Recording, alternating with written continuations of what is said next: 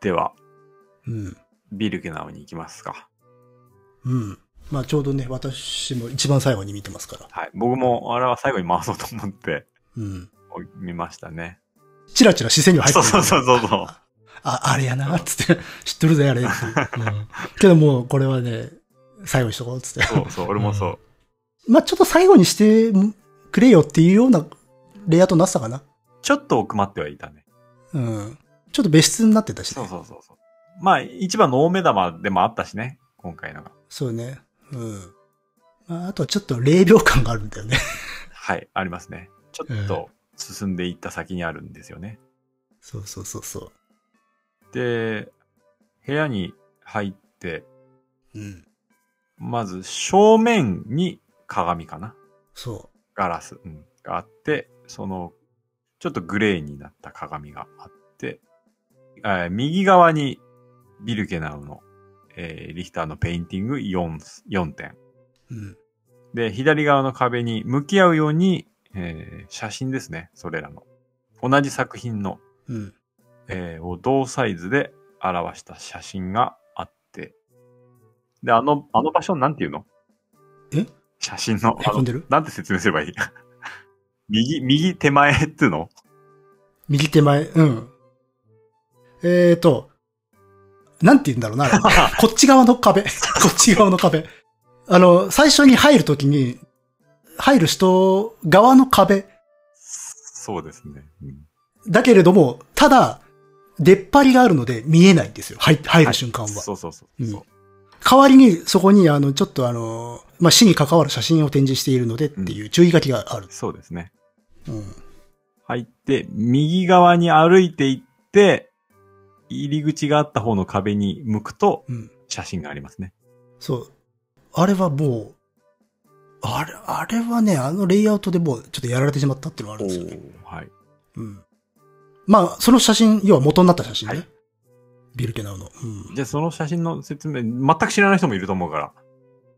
ああ。あれはだから、えっ、と、まあ、その作品、イヒターがその作品のベースにしたうん。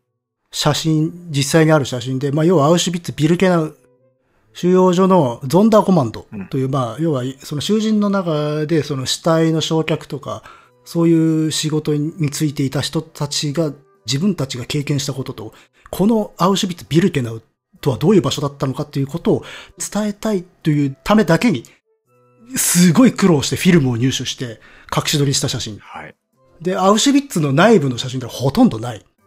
中でもう本当に貴重な、しかも囚人自身によって撮ったという、まあ、非常に歴史的な写真で、まああの、当初は誰が撮ったか全然わからなかったんだけども、近年になって、あの、アレックス、通称アレックスと呼ばれているうん人、えっとね、えー、なんだっけな、アルベルト・エレラうん。という人、囚人が撮ったのではないかと推定されているほ4枚の写真。うんでね、ちょっとボケてて、何が写ってるかよくわからないんだけど、見るとどうも裸の女性のおそらく収収容者が歩かされているところと、あとはおそらく野外で野焼き、うん死体を野外で焼却しているとおぼしき写真と、あと何を撮りたかったのかがわからないような、うんなんか木の枝が写ってるのかっていう。多分空と木だろうね。そう。で、しかもそれが隠し撮りをされているから、建物の壁が、によってフレーミングされてるんだよ。そうそうそう。黒くね。そうそう。で、それがまたね、ちょっと大きいんですよ。それ、あ、やっぱりそれ思ったよね。それなんですよ。そ、それだよね。うん。そう。これはだからあれ1944年の8月頃に撮られたんだろうとか言われてて、うんで、そのすぐ後、せあの44年の10月頃になると、そのいわゆるゾンダーコマンドの人たちがアウシュビッツの収容所内で放棄する。うん武装放棄。あ、そう。要は、あの、そう、立ち上がるわけですよ。で、それは、あの、鎮圧されてもう関係者ほとんど処刑されるんだけど、まあ、一応その流れの中、文脈に置かれてる写真。うん。ということで、きもう、ホロコースト史の中でも、ちょっと特別な写真であると。まあ、いろいろなね、もっと凄惨な写真ってあるのよ。はい。直接的に大量の死者が写ってる写真であるとか、あの、射殺している、銃殺している写真だとかあるんだけれども、それらと比べて絵的なショックは薄いんだけれども、しかし、その状況、あとそのフレーミングによって、ちょっとね、本当に筆舌に尽くしがたいというか、なんとも形容のしがたい写真になっている。というようなもので、あの、写真誌においても重要な写真だと思っていて。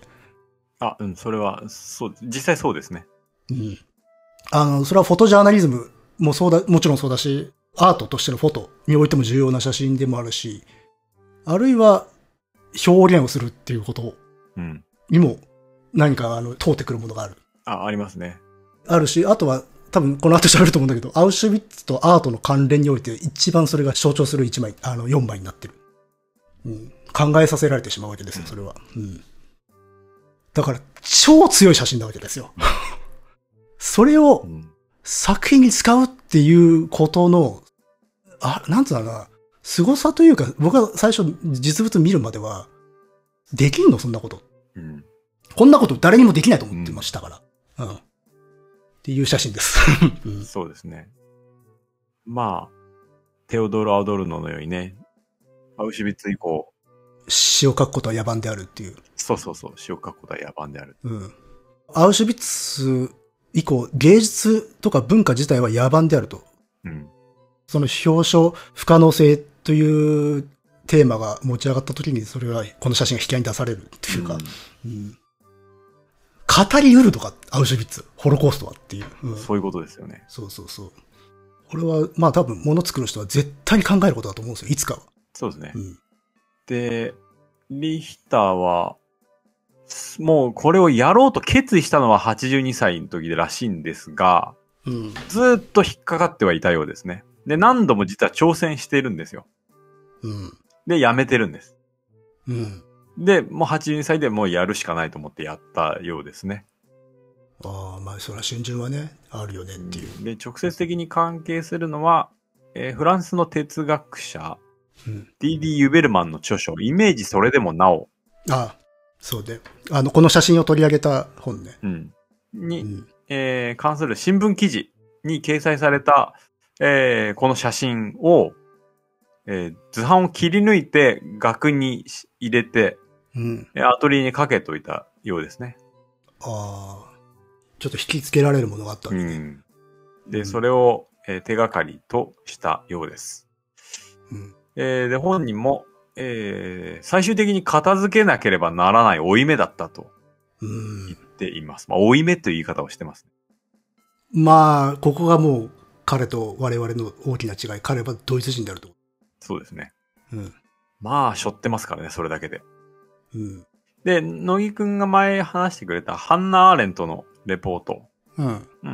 あれを、えーおそらく当時読んでなないらしいんですけれども、うん。まあ、精神性みたいなものは一致するところはありますね。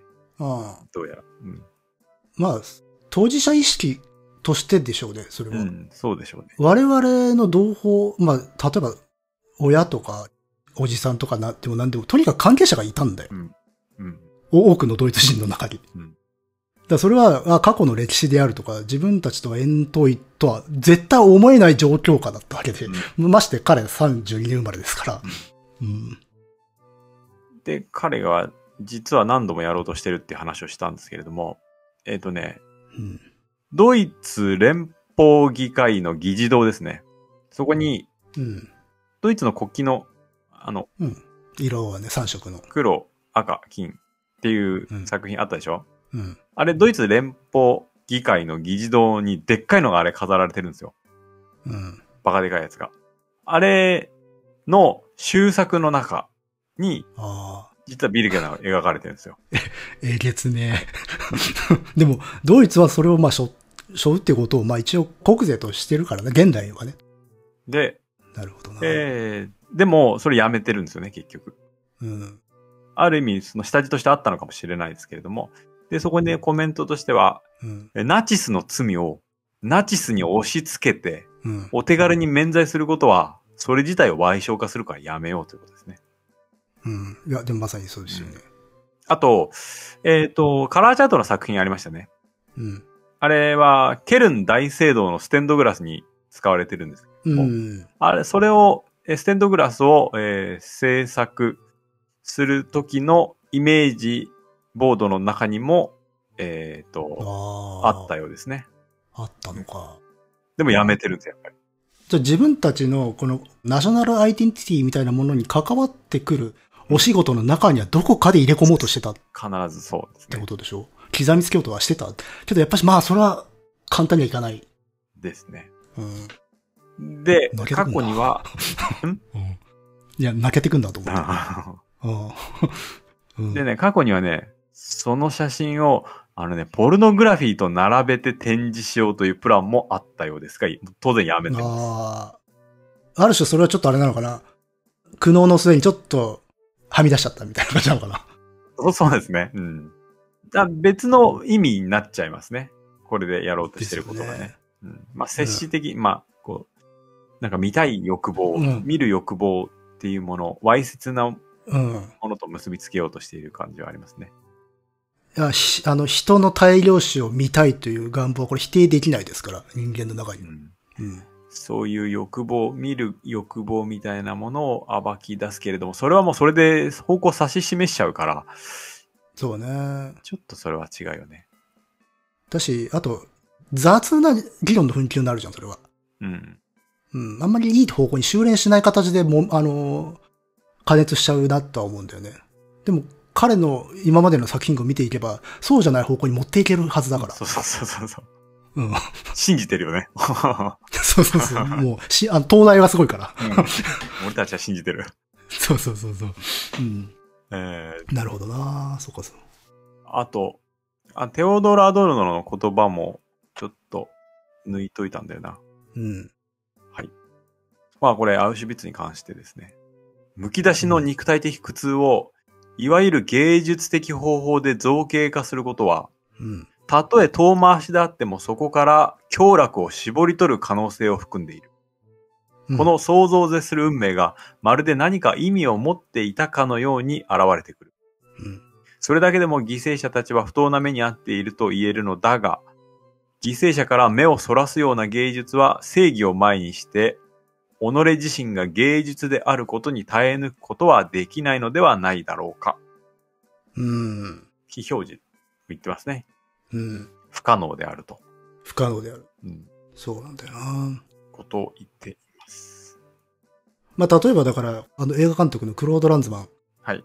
まあ、あの、基本的に、ホロコーストを使って何か創作したら、それはもううんダメだって言ってんだよ。はい。特にビジュアルを与えるってことは、それはもう神話画なんだ。うんクロード・ランズマンはショアっていう映画で証言だけで映画作ったの。はいはいはい。例えば当時の直接的なビジュアルイメージとかは使わずにうんうん言葉だけで。はいはいはい。けど、逆に言うと表現不可能性という問題もあったりとかするのね。ああ、はいはいはい。なるほどね。ううんん。でそれこそプリモ・レイビー、あの作家のプリモ・レイビーとかうんが苦悩した問題。要は当事者たちですら語り得ないではないかってなった時に、結局ホロコーストとかアウシュビッツというものは語れるのか、結局同じところに聞くの。表現可能なのかっていう。う。うんんで、まあ、その、要は証言不可能性みたいな話っていうのは、聞いたものが心を寄せて、共感する、して理解しようとするでしょ？誠実な人だったらば。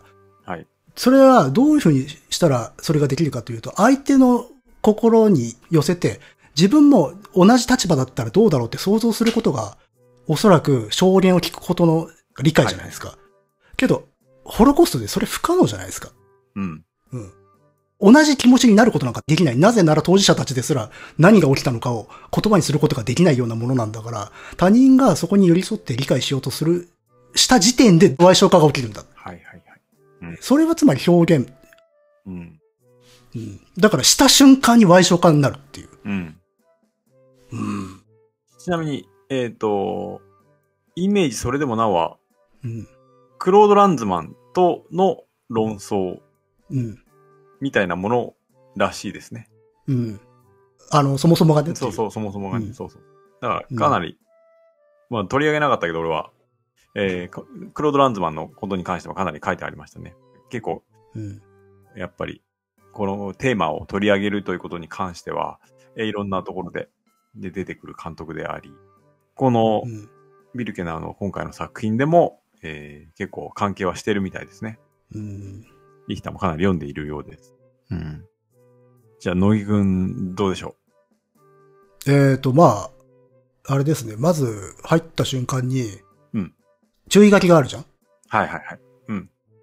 まあそういう死を映したものがあるので注意してくださいよという注意書きがパッと目に入った時にわってなって。うん。で、入った瞬間に右奥にね、はい。そのオリジナルの写真が飾られてるじゃないですか。はいそれが見えた瞬間に、うわーって、あるんかと思って。あ、はいはいはいはい。でもあるよなっていううん。風になってしまって。いや、あのーさっきも言ったけど、写真が強すぎるんですよね。うん。うん。けどそこは織り込んでくるんだなと思って。うん。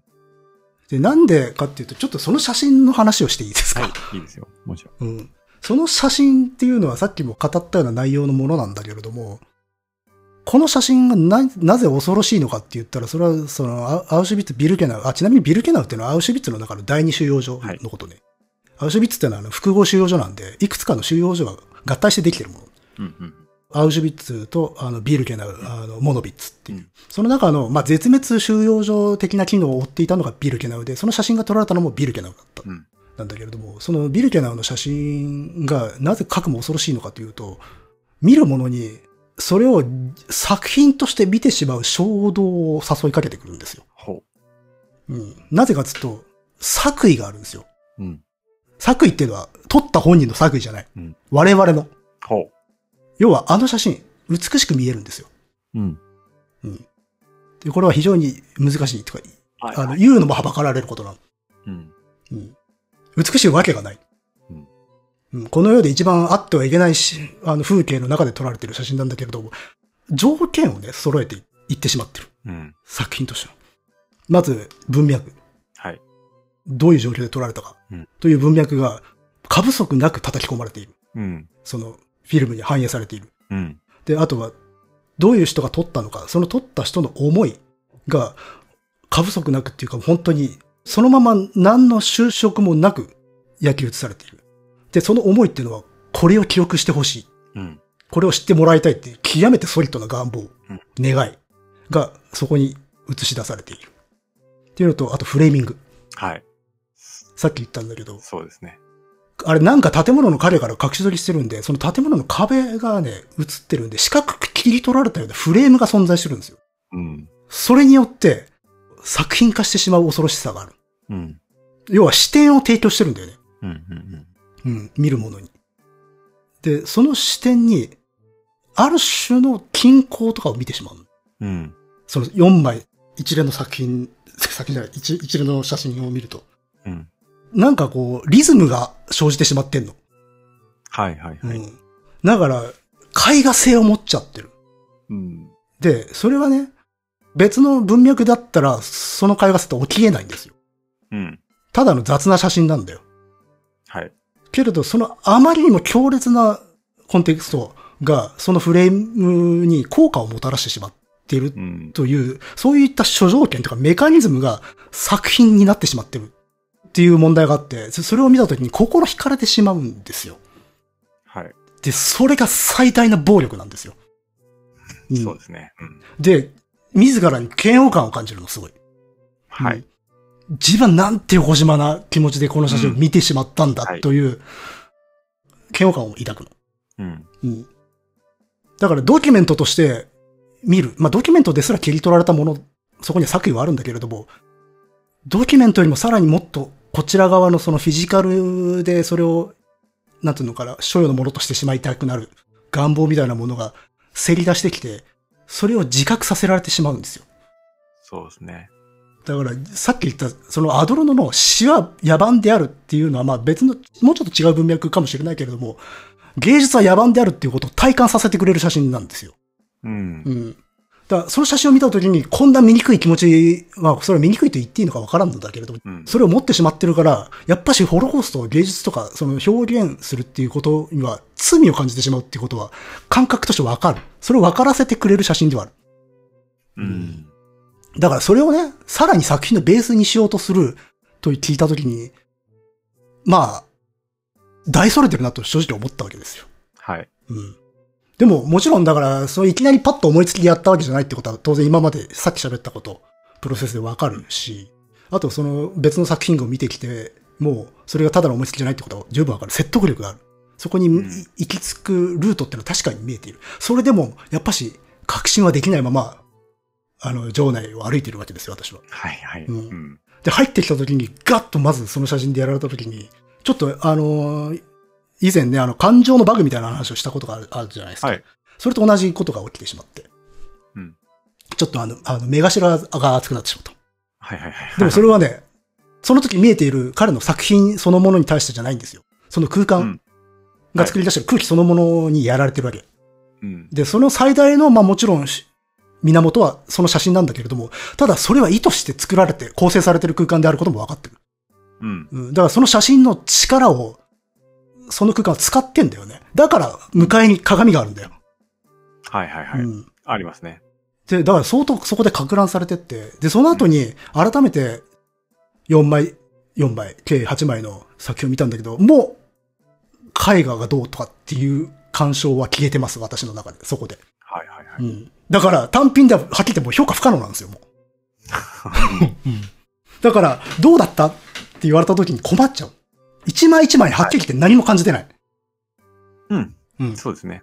ただ、その空間、あの霊廟を作り出した、芸術の霊廟を作り出したという、ある種のみんなのこの創意みたいなところに、は深く感銘を受けた。し、だから空間構成とか見せ方では本当に一級だったっうん。ていうところかな。だからちょっと評価、ちょっと単品でできないです。はい。うん。あの、ち、その、ペインティング4枚に関しては、パッと見ただけじゃ、正直 なんだかわかんない。うん。色に関して言えば、黒、グレー、赤、緑が使われているだけですね。うん。で、スキージで書いているので、当然、あの、さっき話したようなアブストラクトなので、うん。なんだかわかんないです。うん。でも、これまでのリヒターの作品と比べると、色数が少ないのと、うん。えーっと、なんというかな。奥行きはあんまり感じさせないですね。そうですね。う。うんん。で、制作工程ですけれども、制作工程知ってる？えっ、と、写真の上に重ねてって、さ最初で見えなくしちゃったとかっていう話じゃないのあれ。そうですね。うん。えーっと、リヒターはフォトペインティングを描くときに、うん。えーその写真をキャンバスに投影して、うんそこに絵の具乗せていくんですけれども、うん。基本的には同じ方法でまず描かれてます。うんフォ。トペインティングのうん。方法で。えーその写真を再現して、えーその上から、まず、最初ね、ペールオレンジって言ってたよね。うん。うん。ピンクに近いオレンジみたいなのを塗って、そして、もう、完全に下が見えなくなるほど、えー黒とグレーと赤と、うん。えー緑を、えー塗って、完全にもう下の一番最下層のレイヤーは見えなくなっていますね。うん。えー写真のレイヤーは。という作品ですね。うん。なので、パッと見わかんないですよねわかんない。ですよね。で、それが重要なんだと思うんですよ。うん。最初見ただけじゃわからないっていう隠してしまう。まあ、言われないとわかんない。絶対言われないとわかんない写真。絶対わかんないですね。わかるって言ったら嘘です。嘘ですよね。みんな一生懸命こう見てたけどね、どっか残ってないかっていう。で、しかもさっき軽く触れたけれども、その、まあ、フォトペインティングとか、まあ、アブストラクトっていうすごい極端に違う世界を描いていた、違うやり方をやっていたんだけれども、統合されてるっていう。うん。で、その意味性とか歴史性が高いものを、は扱ってたんだけど、それを、それと一番程遠かったアブストラクトで被せてったっていう。うんうんだ今までにない組み合わせをしてったっていうところに、だから彼のキャリアの、まあ、ある種の統合がそこであ起きた。うんあと、これを追うには一番ふさわしいのは結局それだったって彼は思ったってことでしょ？うん。そうです。で、僕が最初入って思ったのは、正面に大きい鏡があるんですけど、うん。あれは、俺、鏡というより、うん。うん、ガラスの向こうにグレーがあるっていう感じに思えたんですよね。あのー色はあったよね。うん。あの、まあ、直接的っていうかグレーうん。で、あと、なんとなく、確かにそう、あの、鏡の向こうとこっち側とでは、色が違う世界うんなように見えてんだよね。だからあれちょっと不思議な映り方してたよね。そう、不思議な映り方するのと、うん。最初、あの、ガラスの向こうにグレーペインティングがあるのかなと思ったんですよね。うん。で、やたらこう、光を吸収していくなっていう感じがあって、うんなんかその向こうにまだ空間が続いてるけど、それを遮られているような、不思議な、あの、うん反射してない感じ、感覚っていうのは。そう。あな吸収している感じがあったんですこれまでは像を作り出してる、反射を用いて作り出してるような感じがしたんだけど、うん。結構吸収してるような不思議な感じはありましたね。あれはそういう作り方をしているのかね。だと思います。うん。で、でもただ、こう、大阪とかいうだけではない謎の性質感ってのがあって。うん。うんいや、そうなんだよね。なんか、あの鏡に関して、うん。こう、例えば、そのリヒターの作品は、まあ、下がよ見えなくなっちゃってる。虐殺の、えー歴史、見えなくなってる歴史がこう、複写されているような、うん。無限に続いていく、えー人間の行動、うん。情動みたいなものとしてうん。描かれているみたいなことを言ってたんだけど、どうもちょっと、なんかね、ピンとこないような、うん。鏡っていうものの性質を安直にちょっと捉えすぎてるような気は、俺はするんだよね。うん。だとしたら、この写真、わざわざ写真、複写したものも一緒に写すかなとか、うん。多分写真撮ったものだけでそれ説明できると思うから。うん。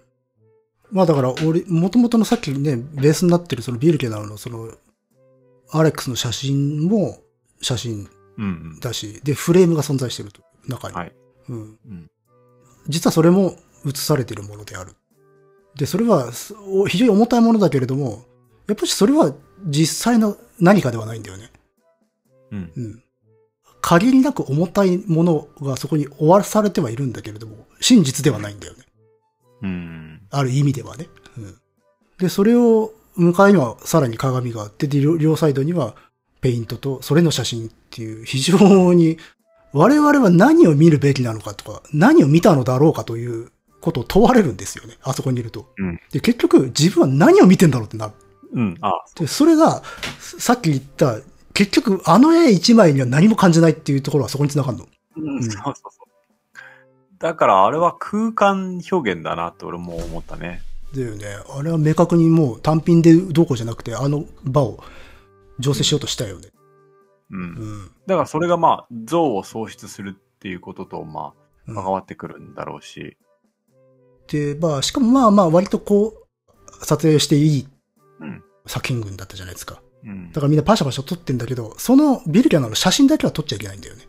そうそうそまあもちろんあれはその、要は人の死が映し出されてる、死体が映されてるので、う。うん。道義上のモラルとしてダメですよってことになってるんだろうけど、実はそこもちゃんと織り込まれてるよね、あれは。多分ね。うん。現象としてね。なんでかって言ったら、撮ってる人いたの。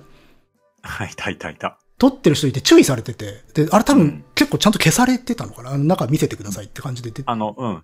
俺もそれ、立ち会い、立ち会ったっていうか、あの、見ました。よね。で、それがね、鏡に映ってんで、ちゃんと。そうん。で、あれちょっと待ってくれと。う。うん。もうそれも含めちゃって作、含めて作品になっちゃってるなってなっちゃって。うん。まあでもさっきほら、見ることのわいせつさ、見ることの願望みたいなことを言ってたじゃん。それってここに、うんこの現象に落とし込まれてるなと思って。意図かどうかわからんけど。うんうんあ、はいはいはい。そうかそうか。そうそうそう。多くの人たちが写真撮ってるのは、まあ、切った記念であるとか、もう一度反数したいから撮るんだけど、けど、やっぱし、あの死者たちの写真を撮るということは、そこのポルノグラフィーなんですよね。うん。に繋がってしまうっていう。で、結局、さっき言ったその、ぼ僕はその写真群に対して非常に芸術的な観念をそこに持ち込むことによって自分を嫌悪したっうんていうことは、その見ることのわいせつさとも繋がってくるじゃないですか、やっぱし。うん。うん。だからなんか自分の中にある見るという業というのか、見て何かを感じたいという衝動を非常に一番生の形で引きずり出されてしまう感覚っていうのがある。で、それはうん、あの場所、その、スマホで写真撮るっていうところにすら、あの、出現してしまうという空間だった。うん。うん。という点において非常にこれはよくできた。なるほどね。うん。まあ、あの、実際には取られて困るから取っちゃダメだって思ってるんだろうけど、主催側も。でも、図らずもそれは生まれてたなと思って。う。うんん。そうなんだよな。でも、それは切実に、その見るということは切実な問題にもつながっていて、うん。その、アレックス、あの、アルベルト・エレラとおぼしき人物が撮った写真は、わいせつではないんですよ。あの、はい。あの、自分たちの命をかけてただこれを誰かに知らせたいという思いだけで撮ってる。うん。ただそこにさっき言ったような不可抗力である種のフレーミングが生まれてしまった。で、それは生まれてしまうのはこちら側が汚れてるからなんだっていう。うん。そうですね。あのーその写真っていうのが、すごい緊張感なんですよ。うん。その緊張感がどこから生まれるかって、まず、焦点が合ってないってことと、うん。そこに中心性が生じてないってことと、うん。えっ、と、あのー乃木くんがさっき言ったように、フレームが生じてるってことで、視点がそこに、しえー写真の中にさらに視点が生じてるってことと、うん。あと、あの何も写ってない写真ですよね。そう。あれ、と、あれがでかいんだよ。あれがすごい大きいんですよ。あの、1枚目に置いてあるんだけど、あれはだから何撮りたかったかわからないんだよね、実際は。そう。うん。あの一枚の役割っていうのがものすごく大きくて。あれはすごい大きいよね。う。うんいやー、僕は、だから今回、より意識しましたね、そこは。うん。その視点ということに関して。やうんっぱわいせつなもの、わいせつさっていうのは、うんすごく意識しましたね。ですよね。その緊張感によって。いや、リヒターもだからさ、この写真に心惹かれたのは彼が同一人であるとか歴史的なその、まあ、文脈があるからだけではないよね。うん。その写真の何らかのエフェクトは絶対にそう。見てるよね。すごく影響あると思う。だよね。うん。引きつけられてるでしょ。うん主観っていうことの存在と、うんそう。視点ということの存在と、あの、言ってしまうと、本当人類史に残る究極的な主観じゃん、あれ。うん。うん。けど、それが、その主観、超強力な主観がなぜ取られたかというと、うん世界史的な事件の中で起こされてる気持ちなんだよ。でも、極めて素朴でもある。はい。だから、あまりにも巨大すぎる事象の前に圧殺されていく人が取ったっうん。ていう、そういう動機自体をもう獲得ができないんですよ。あの、いわゆる芸術家には。うんうん。うん。絶対に到達し得ない感情で取ってる。うん。表現してる。というところに、惹かれてしまうことの罪 という合わせ鏡に悩むんですよ。うんうん。じゃあ何も感じない方がいいのかっつったら、そういうわけにもいかないじゃん。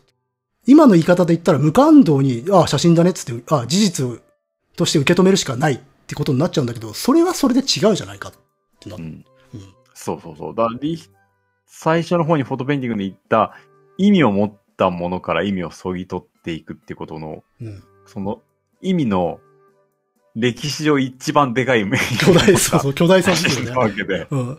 だから、あの、やってきたこと、キャリアから考えたら、延長線上にはあるじゃん。はい、あるある。あの、リチャード・スペックの殺人事件の犠牲者の写真であるとか、まあ、はいはいはい。まあね、911のものもやってはいて、で、そこに確かな、なんて確信もああるし、おそらく自信もあると思うんですよ。うんまあ当然、苦悩はしてると思うんだけど。だからその先にあるってことはわかるんだけど、それにしてもというのがあって。でも、やっぱし犠牲者に向ける目線っていうのは昔からあったってことなんでしょうね。うんう。ん。だそこと、そのまあ歴史的な文脈と芸術家としての彼のサイト、あの視野っていうものを本当に重ねてしまう写真というものが出てきちゃったってことなんだろうね。うんだから、こんなんできねえよと思いながらもやらねばならないっていう、すごく矛盾した気持ちが生まれたんじゃないかなっていう。うん。うん。という感じはしましたね。まあ僕はだから、多分ダニエルさんよりももうちょっとそっち寄りで見ちゃってるわけよ。はいはいはい。うん歴史的な興味から言っちゃってるので、だから逆に言うと、まあ、その、芸術家の人たちがどうそれを解釈してるのかっていう興味があるうん。から、この、この場っていうのは貴重なんですよ。そうだね。うん。でももう話してきたことの集約なので、うん。まあ、これまでのところ拾ってもらえればなんとなくわかるとは思うんだけれども、うんあれに関してはでも、やっぱりその、作品だけじゃ語り得ないものだとは思ったね。あ空間、うん空間文脈が絶対に必要だし、そこはちょっとでも安心しましたね。いや、だから僕はもう単体ではもう評価ができないっていうことだったから、あいや、うん無理だよ。逆にそう、書く人たちはそれをできるのかなとか思ってたから、うん。いや、あの見せ方でしかあれはダメだと思う。ああ、そっか。例えばね、違う形でポンと展示されてたら多分もう違う作品になるのかなっていう。いや、あの、例えばあの、ペインティングとうん。写真4枚だけじゃ成立はしないと思う。うん。で、いぶし銀の働きしてたのはあの鏡だよね。そうなんだよ。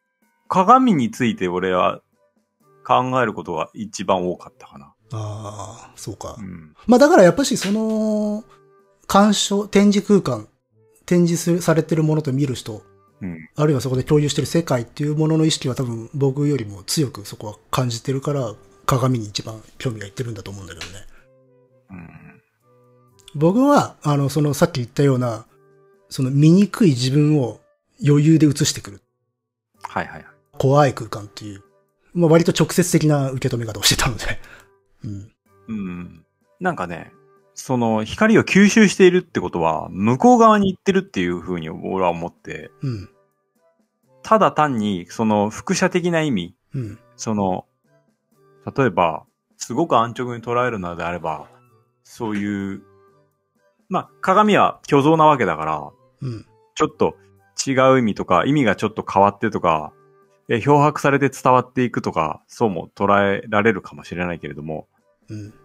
もう少しこう、反射もするけれども、うん光は向こう側に行くってことに少し、うん。もうちょっと意味を感じたい。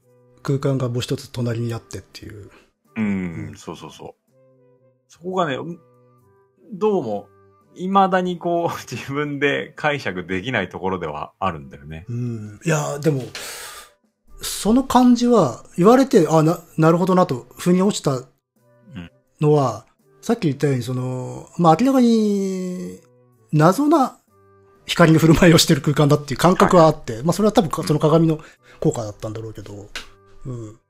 やっぱし多くの人たちは、あれはじ、そのビルケナウという作品を見ている自分たちを見つめてくださいという作品、あの、うん。ものとして多分受け止めると思うんだ。多くが。多分そうだと、多くがね。うん。けど、ダニエルさんはそう、それもあるかもしれないけど、その先にもう一個ああるよな。っうん。ていうところに何かこう、そこを手探りしていきたいっていう気持ちがある。そうなんだよね。うんいや、俺もその、俺たちもその間に存在するうん。ものとして自分たちを見ろみたいなことで終わらせようとしたんだけど、まあ、それが一番楽だからね。楽なんだよね。そう。ではなくて、その向こう側にいる、向こう側にまだあるぞっていうところが、ちょっとな、どうも気になるところではあるんだよ。まあ多分、まだ言語化ができていない感覚なんだと思うんだけど、そこをだからう探偵していくとなると、それってやっぱしでも予感としてはビルケナウという作品だからこそそれをやる意味があるっていう予感はするんですかね？あ、そうそうそう、そういうことを。ああじゃあ反射ではなくもう一つの世界みたいなものとも取れるのかね、それは。うん、もう一つの世界ではないな。そこまで具体的な、ある種、なんか説話的なことでもないのか。うん、うんそうそうそうそう。もう少し現実的な空間として、もう一個向こうにあるんじゃないかなっうんていうのを思ったんだよなるほどね。な。なんだかわからないんだけど、でもそこがね、ちょっと気になってるところではあるんだ。うん。その、なんかこの、その光の吸収がより一番あの空間のやばさを表してたと思それはあるかもしれないな。う。うんあ、の、多分、なんとなくこっちが受けているあの謎の性質ってのは全部そこに気にしてると思う。うん。うんその謎の性質、性要は、あれは霊廟だって言ったけど、霊廟という表現自体がすでにもう物語性を帯びている。神話なんだよね。うんうんではいも、す実はそれだけでも語りきれない空間だから、例えば霊廟であるなら我々の姿に姿を反射するということはあり得るんだよ。うんうんけれども、それを飲み込んでるともなると、さらに違う霊廟以上の何かっていうものになる。うんうん。で、多分そっちの方が怖い。うん。ないかこう、グレーに取り込まれるようなう、ん。うん、自分がグレーの中にいるようなうん。微妙な感じに。まあ、やっぱし、彼はその個性を剥ぎ取るみたいなこともテーマにしてるわけじゃん、そのグレーの中で。うんうんで、まあ、まあ、ビルケナウっていう、また歴史的な文脈に引き寄せてしまうとすれば、まあ、圧倒的な匿名性に埋没させていくんだよね。はいはいはい。こうねそう、人生を。うん。ううんん。これは結構、ね、会社とかいろいろな社会生活の中で自分がどんどんこう、無になっていくとか、何か自分の中のコアが失われてくるみたいな不安っていうものもあるけれど、それとはレベルが違う、隔絶した意味での匿名性なんだよね。本当に名前奪うから。はい。だって現に我々全部数字でカウントしちゃいますから、あの人たちは。うん。うん。そういう中で我々が持っている個性だってあの空間においては、まあ、言ってしまうと、ああの、暴力ですよ。う。うんん。我々があの一個のね、自立した人間としてあそこにいてあのことを考えたりすること自体がもう暴力なんだっていうふうにも受け止められないことはない。確かに。で、それは表彰、それを表現することの罪みたいなものとも繋がってくるんだけど、結局我々は彼らにはなれない。なれないというその溝自体がもう暴力だっていう、なんかね、ある種の諦めじゃないけれども、うん。うん深い悲しみみたいなものがあって、そこに近づくことができない以上、我々からはどんどんどんどん意志とか主体とか個性みたいなものを張り取ってほしいという思いがどこかにあるのかもしれないんですよ。う。うんん。だからちょっとこれ強引にこじつけるんだけど、僕はあの空間非常に心地よかったんですよ。最終的に。はいうんうん最初はすごいドキドキして、うん。わけわかんねえってなっちゃったの。うん。で、作品もちょっとよくわかんねえしっていう状態になってたもん。うん。だったらじゃあさっと帰ろうかって思ったんだけど、帰れない。うん。で結局やっぱ1時間ぐらいいたんだよね。あそこに。はいはいはい。なんでだろうなと思って。で、なんか、あったかさみたいなものを感じたりとかするんだよ。うん。不思議なことにね。あんなん、おぞましい写真があったりとか、それをベースにした作品があるにもかかわらず、妙な温かさがあって、居心地がよく、良くなってきちゃうのね。最後ら辺になってくると。だから長時間いたんだよね。うん。それは、もしかしたら、何がそれをさせてるのかしたらあの鏡かもしれねえなと今思い当たります、それは。うん。私は考えなくていいんだってなってくるの。途中で。うんだって無理なんだもんっていう。ああ、それ、ちょっと大きいですね。無理なんだもんっていう、うん。あの前では。うん。あれを、あの作品、あの写真を前にしては、無理なんだってことなのかもしれないな。自分は無理だ、じゃないかなと思ってたし、言ったことによって、やっぱり無理だろうなっていう思いは変わってないんだけど、ただ、だからじゃあ価値がないかっていうと、そうじゃない。全然想像してないところに持ってってもらったのよ。あのー、リヒターって、今まですげえすげえ俺たちが言ってきたように、うん。作品の中にすごく端的に集約していくじゃない？うん。あの作品に関しては、ペインティングにはやっぱ集約できてないんですよ。だから、そのものとしてはってことね。そう。うん。だから、うーんと、なんというかな。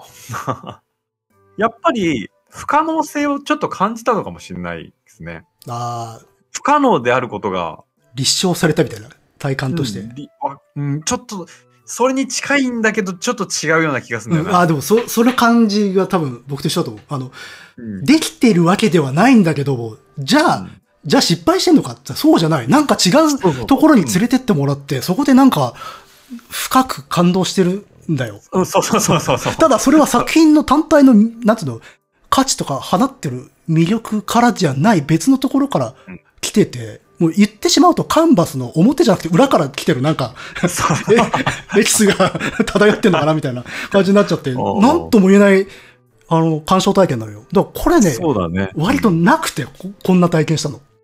ああ、面白くないのにあそこにはずっといたかった。うんうん。なんかな絵画としては、あそこに集約はできてないなと思うんだけれども、空間として、うん。うーん、うまく言葉が見つかんないな。それ以上うん。できないっていうのも違うし、いや、だから僕はだからそういうふうに思ったことに関しては、まあ僕はやっぱしそうは言っても、この絵、絵画に関してあまりそれほど理解をしていない。から、やっぱりプロパーの人たちからすると、それはまた違う見方をしてるんじゃないかって思ってるわけさ。うん。だから聞いてみたい。うん。うん。結局、この作品が持ってる価値っていうものを言語化するにはどうしたらいいんだろうってなってしまって。うん。いや、なんか、すげえこれあんま言いたくないけど、うんなんかこの感じを大事にしたいなって思うんだよね。いやいや、なんかね。うんこの無理やり言葉にできないね。け結局あの、すげえ、あの、言葉が頭悪くなってくる。そうそう。そうさっきもね、僕もそんな感じだったけど、なんか、あのずっといてとかさ。いやー、だからなん、もう言えないんだよね。言えないね。そう。んでも、これはもう本当に強調しておくけど、無価値な作品だったら全く思わない。あ、全くお前、すごいなっていうのは思ってるんですよ。そう。それは思うのに、単品で見たときに、うんわからない。でも、あの展示方法を取ってるということは、さ、向こう側もそう、ある程度これはトータルで見せていくもんだっていう意識はあるんでしょうね。まあ、うん。まあ、あると思います。うん。うん。やっぱり、ガラス作品あそこに置くのもそうだし、トータルってことは考えるべきなんだろうね。まあだし、もうそれこそ見る人のスタンス立場もね、うんありますから。まあ私なんて割と相当不純な気持ちで見てるわけだから。はい。うんそうそうそ不純とは思わないけど。う。うん。でも、まあだから違う、あの別の文脈で思い入れが割と強いうん。ものを持ち込んでるので、そこと、まあいろいろとバッティングすることはあるだろうとうん。予測はしていたけれども、なんかでも違う、すごい絡めてからこうやられたなっていう感じがうん。ありまして。うん。ねね。まあ、じゃあ、ユーベルマンの言葉を拾ってきましたが、え。うん。ユーベルマンは、えー、このプロセスに注目して、リヒターの、えー、リヒターの描画行為を埋葬に例えています。もつまり、最終的に抽象にしたという点についてですね。えー主題である写真を絵画という、えー殻の中に隠して暗号化する。うん。うん。暗号化というのはフランス語でエンクリプテージ。この単語の語源であるクリプトは、えー地下納骨堂を意味するところですね。なるほど、ね。リヒターは写真をクリプトしたということですけれども。まうん。あ、まあなんとでも言えるわな、みたいうん全然納得してないけどね。な。ピンとこないですよね。ああと、えっとね、一番、まあ割としっくりくるなっていうのは、うん。えっ、とね、自然の中に位置づけたっていうのがあって、ほあのね、色彩に関してリヒターは、そのまま捉えてくださいっていうう。うん。ことを言ってるんですよ。ああ。例えば赤は血としてうん。とか、えー、緑だったら自然として、単純に捉えればそうですよね。うん。グレー土としてとか。うん。まあ、色彩自体の性質同様残酷なまでの自然の物理性として。描いたっていうのは割と納得できるところではあったかな。あの、いわゆる他のさ、風景画とかもさ、自然が割と描かれてんだけど、うん。決してその人間に心開いてる自然じゃないよね。うん。はいはいはい。うん、全く人間と違うところにいるような、まあ優しくない自然っていうのか。うん。うんはい。っていう、あくまで我々のとはあまり関わってこない他人としての自然みたいなうん。もの。うん。そうね。そういうところにも落とし込んでいる。それがある種、好意的に見れば埋葬とも言えるのかな？うんいやー、埋葬は俺はね、今、ちょっとね、ピンときてないですよ。うん。うん、ピンときてない。なんていうか、だから、埋葬という言い方とか、何か、何かに帰するとか、例えば自然に帰するとかなると、どうしても返すとか、あのね、鎮魂のイメージが出てきちゃうんだよね、どうしてあも、。そうそうそう。うん。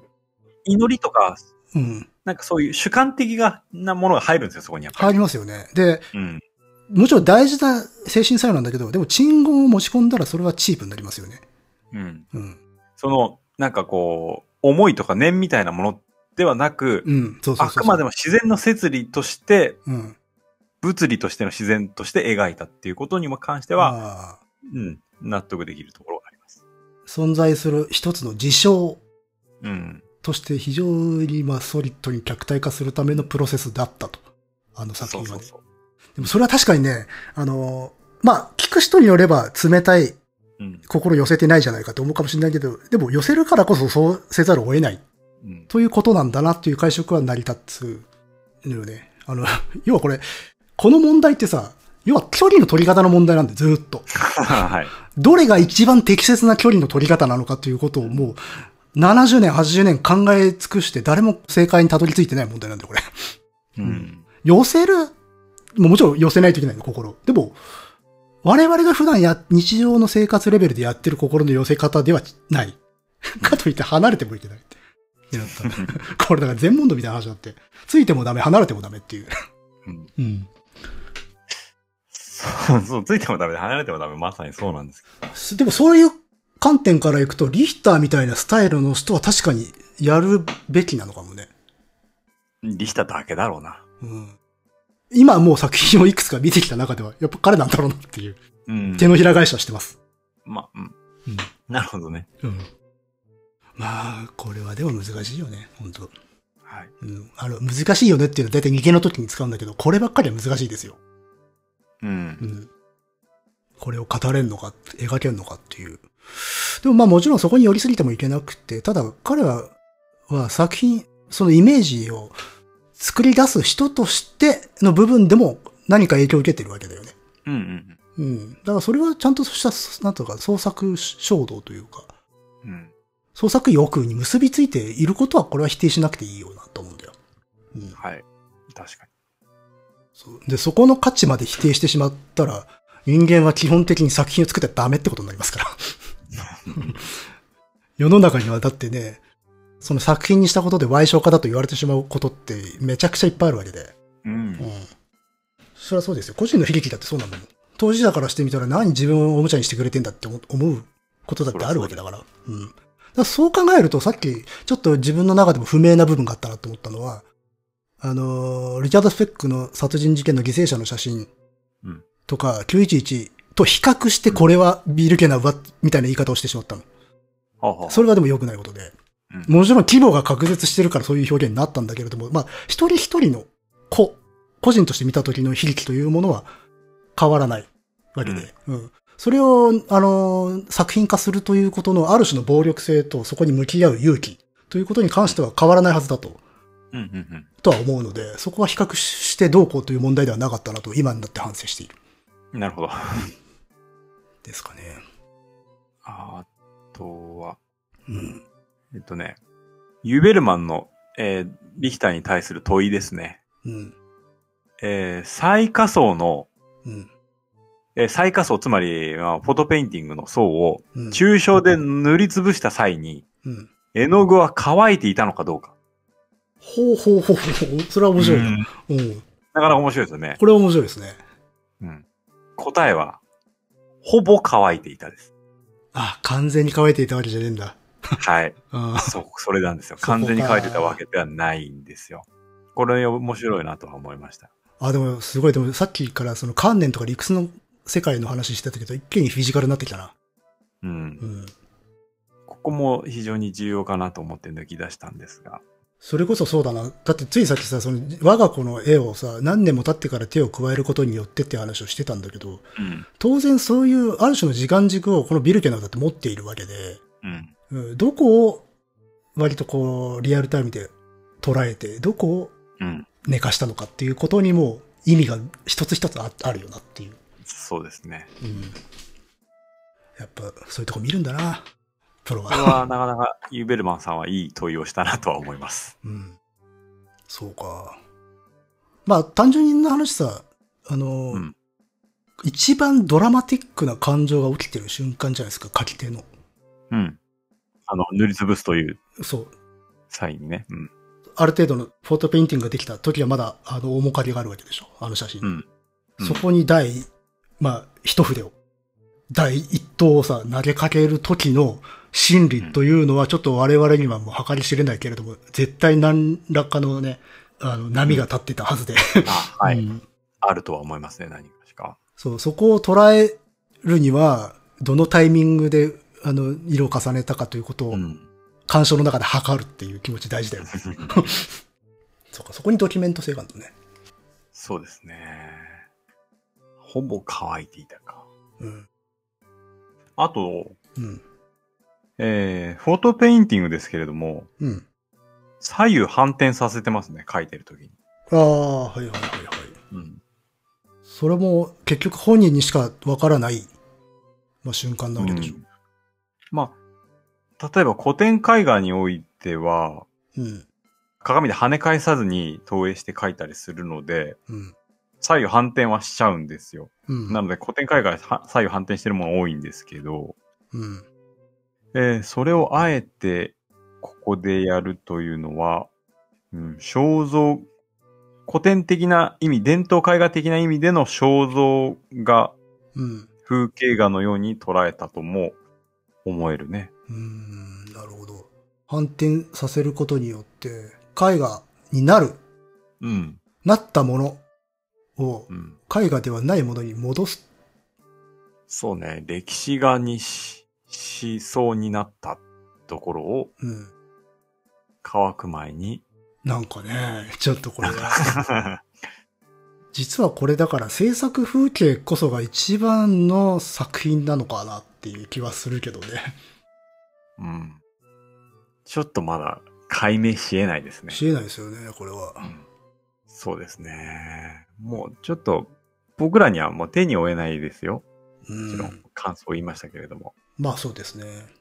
まあこれに関してはもう本当にただの個人的な感想であり、しかも自分の個人の思いを吐露するという非常に恥ずかしい場にしかなっていないっていう。はい。その通り。うん。そこに、まあ力があるということなんですかねうん。作品の。で、リヒターですけれども、うん。ビールケナを書いたのが2014年かな？うん。2014年にこれを制作した後、うん。もうこれ以上何も示さなくてよいと感じて、うん。えー、その後はただ制作行為を享受できるようになったうん。と言っていて、その後にアブストラクトのペインティングを数枚描いて、2017年に最後の1枚を描いて、もうやめました。引退宣言をしました。ああ。じゃあ本当に集大成だったんだな。はい。うん。やりきったっていう。だからもう、ただ制作を享受できるようになった、あーなって制作したのは多分3年間ぐらい。だから、ビルケナウは、こういうの作りたいっていうこと、ももちろんゼロではないんだろうけど、作るために作ったってことか。うん。ビルケナウやる必要があったってことでしょ。そう、やる必要はあったってことだと思います。うん。通らなければならないところ、やらなければならないうん。ことだったっていうことですね。で、その最後の1枚がありました。現場に。その展覧会にね。その時の感動ですよね。ピルケナを見た後もう一度その作品見に行きましたけど、また全然違いますよね、意味がね。もうある種なんかあれですか、悟りの域ですか？は いなんか、感動するところありましたね。これだけのすごいビルケナを作って、それで本当に享受できるようになって作品書いて、よし、これで引退だっていう作品ですよ。うん。まあ一番だから幸福な作品なんでしょうね、それ。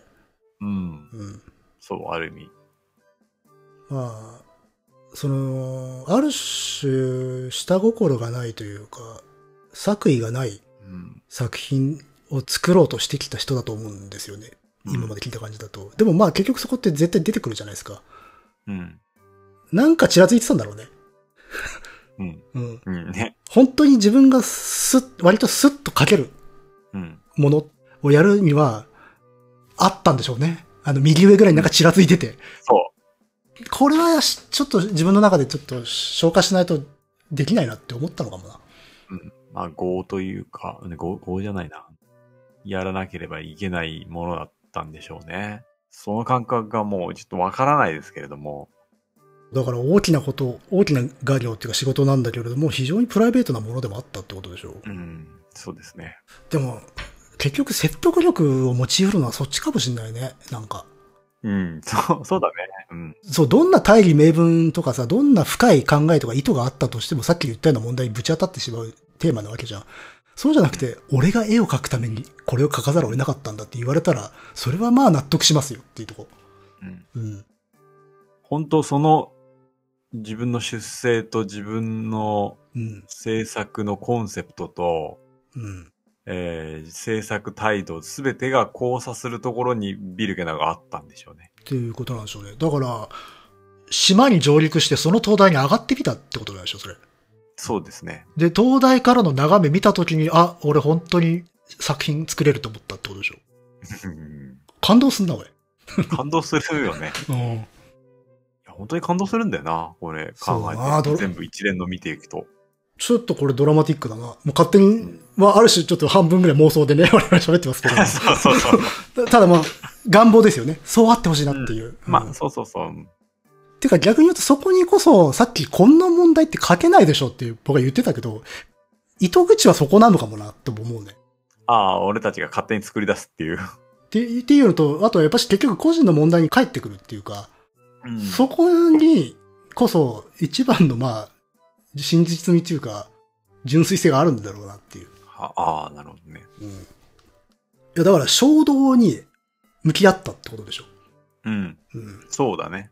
そうそう。さっきだから衝動的にやってはいけない世界みたいな風に語ったんだけど、だからといって衝動を捨ててはいけないわけで、うん。その衝動をいかに建設的な形にするのかっていうところで、まあ、あの人なりのなんかベストな回答みたいなことを出したんでしょうね。うん。我々には伺い知れぬレベルのことだけれども。うん。だからそこまで自分はよようやく作品が作れるって思えたんだもんね。う。うんん。それは感動するしかないだろうっていう話で。うん。あ、ちなみに引退っつってもあの、油絵作品を引退しただけで、なんか、ドローイングみたいなの。あ、創作自体はやる。うん。そうそうそう。まあそうね、ちょっとぐらいなんかやってもらえないと寂しいっていうのはあるよね。そうですね。うん。へえ。ということで、ええ長く話してきましたが。結構最後ら辺ちょっとビジュアル浮かんじゃってたよ。何が？老人がランタン持って東大の階段上がってってる。おいおいおい。そういうことやっちゃダメなんだけどね。でも、もう結局そういう衝動っていうかさ、そういう願望に駆られちゃうんですよ。うん人は。うん。人は物語に引き寄せられる。うん。で、これテーマですよね。本当そういうテーマでね、よく言うけど、そう。特に僕もね、しょっちゅう歴史のこととかで言うけど、うんうんそれはなんていうかそしたら、それだけ物語というのが強いからだってことなんですよ。うん。うん。それはよく思います、本当に。うん。でもこういう形でいろんなものをやっぱ巻き込み、飲み込み、そしていろんな形で考えさせるというテーマであることはもうん間違いないわけですよね、あれは。でその中の一つにリヒターがいるっていう。で、彼は、まあそういう意味では逃げてなかったってことよね。うん。そう、そうです。逃げてないですね。いやー、恐れ入りました。みんな、憧れますね、やっぱり。うん。うん。どうですか？あの、プレイヤーとしては、どういう位置にいるんですか？あの、ストレートに憧れるって人なのか、ちょっと自分のやりたいこととは違うけどすげえなっていう。あ、自分のやりたいことが全然違うんです。やっぱ自分と全然違うなって思いました。っていうか、画家じゃないと思いました。改めて。ああ、そっかそっかそっか。あのね、そう、画家じゃないっていうのを美術館でやった時に、お、画家じゃねえなって思って、うん美術館でいいのかとも思いました。なるほどね。そっか。うんあのーそうそうそう。芸術家が、やっぱ個人の自己表現とかを始めるのってやっぱり19世紀うんぐらい、まあ、からだとして、まあ、その前は職人さんだもんね。で、その前、その前が多分一番職人的気質があったと思うんだけど、逆にルネサンス、うん。それからルネサンス以前うん。は、俺どうも画家っていうのは当てはまらないほと思うんだよね。う。なるほど。うん。やっぱ職人気質強かったのは18世紀とかそのあたりだと思うんだ。ルネサンスのプレイヤーたちってさ、どっちかというとプロデューサーっぽいところあるしね。あのね、プロデューサー、なんかいろいろまあ確かにやるじゃん。うん。建築もやるし、う。うんん。発明とかもやるし。うん。で、えーっと、なんつうのかな。うーん、芸術ってもともとさ、うん。広く学問っていう意味があるじゃない？ああ、はいはいはい。うんうん。で、その学問で、何の学問かっていうとさ、その世界の本質うん。みたいなものを解き明かそうとしているわけ。それの、そのアプローチの本質へのアプローチの違いでそれが物理学になったりとかさ、うん科学になったり哲学になったりとかさ、まあその後分かれていくけれども、うん。もともとはやっぱ一緒だと思うんだ。うん。芸術もそこに入ると思うの。うん。なるほど。で、その本質へのアクセス、アクセスというか、うん。どう本質を掴み取るかとか、うんうん。そこに挑み続けることですよね、やっぱ。そっか。で、よくさ、例えば、プラトンってさ、なんか、よく芸術否定とかさ、言われるじゃん。うん。でも、なんかいろいろと読んでいくと、プラトンって芸術の自律性、自律性っていうかな。うん。彼の中の芸術みたいなものは否定してないんですよ。要するに、まあ、イデアの考えみたいなものだと思うんだけれども、うん。芸術のまあ自律性でいいか。自律性そのものはまあ否定していないところがあって、うん。よくギリシャ哲学でさ、あの、ミメシスっていう言葉が使われると思うんだけど、うん。模倣だよね。模倣って訳されるんだけど、えーっと、模倣というよりも、うーん、再表現、リプレゼンテーションっていう言葉が俺は近いと思うんだけど、ああうん。外側のものを一旦取り込んで、再構成することによって、そのものを理解しよう。もう自分のものにしようとする。うんうん。で、だからプラトンは人間の作品は否定してるんだよね。なるほど。はいはいはいはい。うん。だけど、世界にある本質的な何かは否定してないわけ。うん。そこにアクセスをしているわけで、プラトンは。うん。哲学で。うん。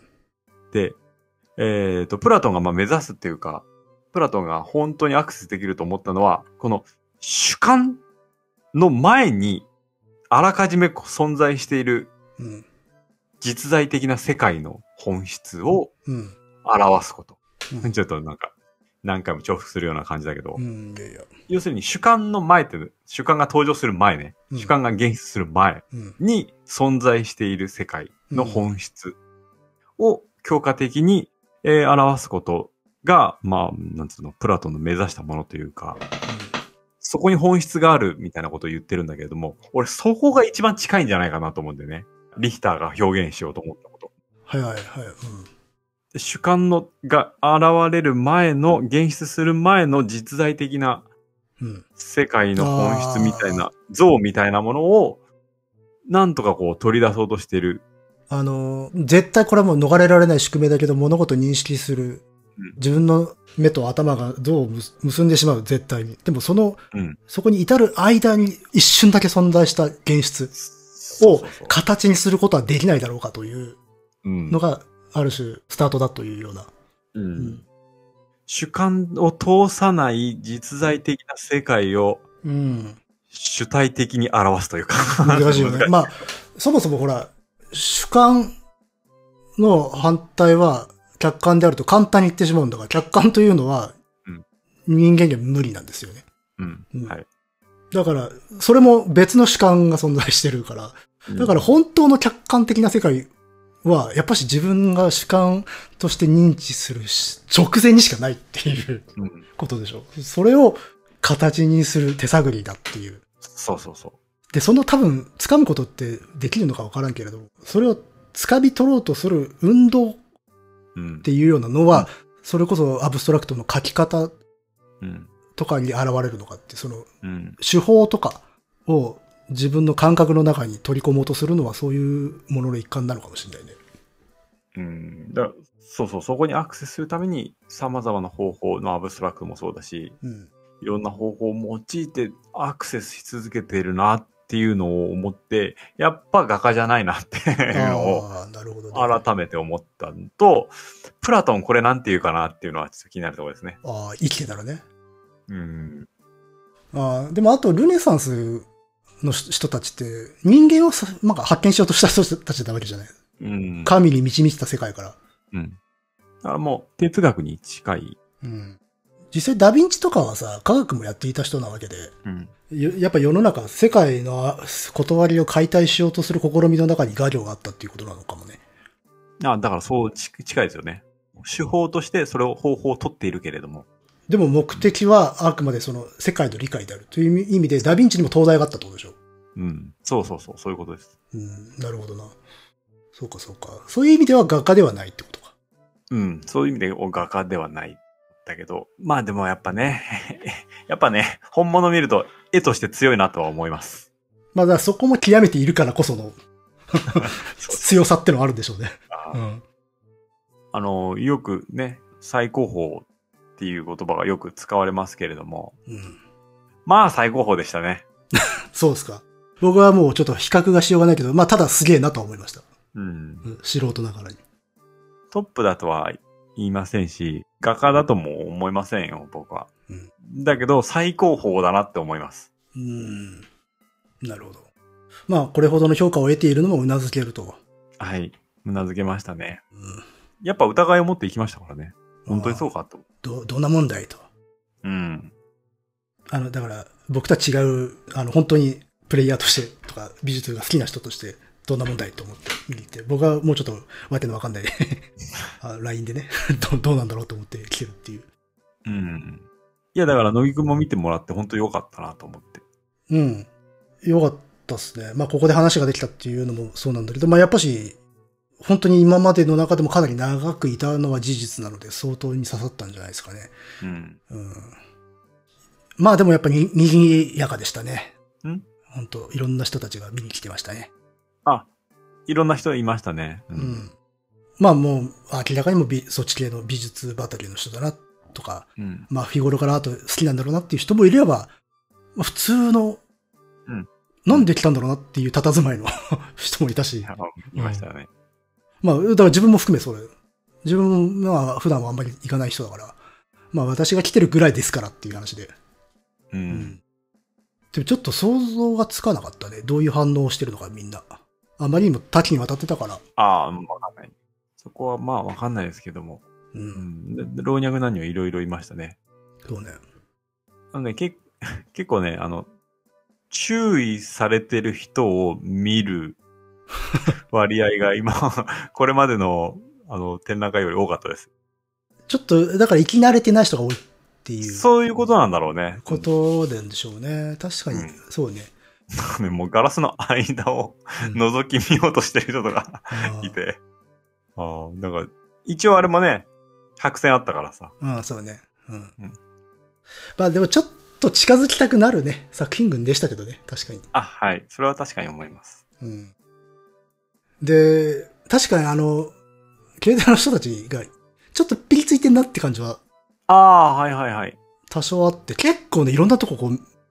監視してる感じがあって、うんちょっとね、圧は感じた。うん。ん。でもまあそこも含めちょっとエフェクトになってたけどね。あ、そう。うん。あと出口が一瞬どこだかわかんねああ、なんかマニアックなとこにあるよね。え。うん。ここがいみたいなとこにあったね。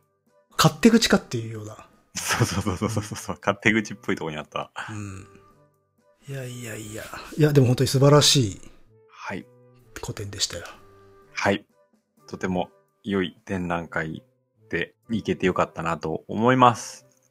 そうですね。ああの、私のような門外観が言ってもかなりこう、これほど喋ったという ものなので、ぜひね、言ってほしいですね。はい。もう実は終わりに近いんですけれども。そうですね。はい。10月のいつだったっけな？えー、10月2日。もうやべえ。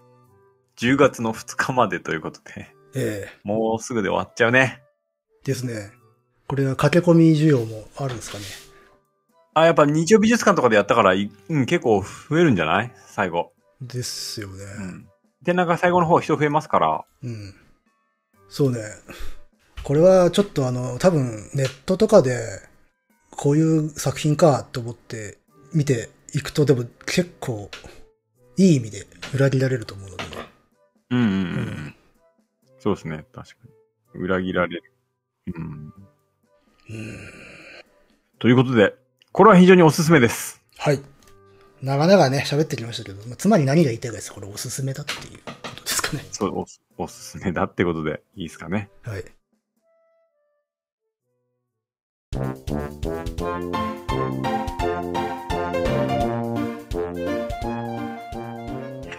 はい。えっ、と、次になんか、何やるとか、そういうのを決めてないですが、うん。まあ映画の話でもちょっとしたいなと思うので、最近してないですからね。う。うんん。なぜならあんま見てないから。うん。そうです。うん。えーっと、映画を、まあうん、募集して、それをえー見て、感想を言うみたいなのをやってみたいなとうん。思います。これは楽でいいですね。自分たちで決めなくていい。それ言っちゃダメです。最高に楽ですね。え えーっと、ーうん。で、なので、み、僕たちになんか喋ってほしい映画を募集します。お、久々の新企画である。久々。ただ注意点です。うん。はい。まず、予備知識が必要ないやつ。ああ、そうね。例えばシリーズもんでしたとか、そうん連作でしたとか、うんではね単品ね。うん。はい。えー、そして、単品で見れるもの、そして、長くないやつ。あ あ、そうね。東京裁判とかじゃないやつね。そうそうそう。まあ、2時間以内。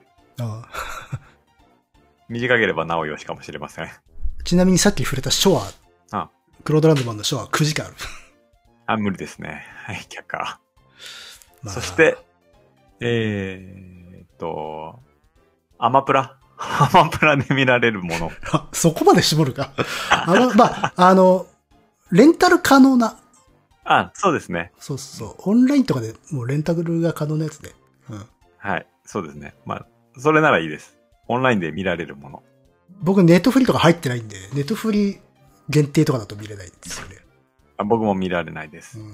で、えー、僕たちが見てないものですね。これに関して知らねえよと思うかもしれないので、それはだからこちらでね、選別して、あ、これ見てないねっていう。はいそうです。うん。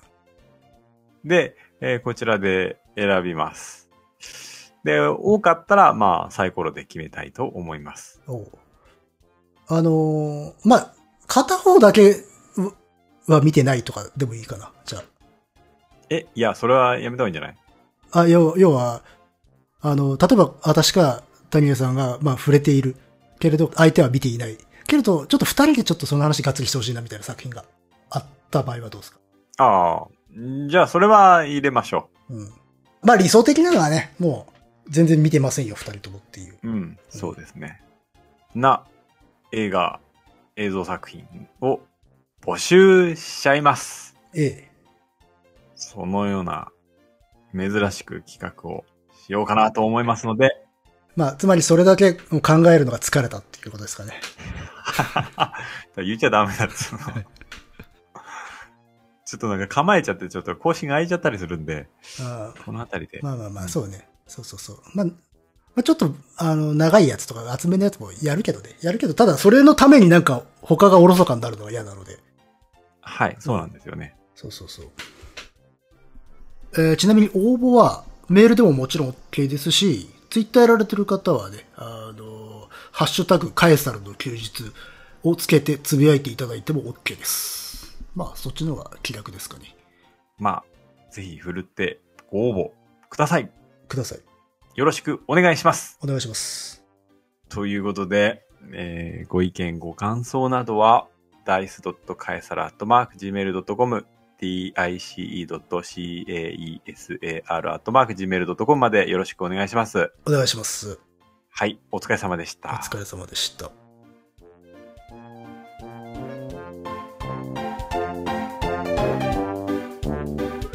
長くね？長いっすよ。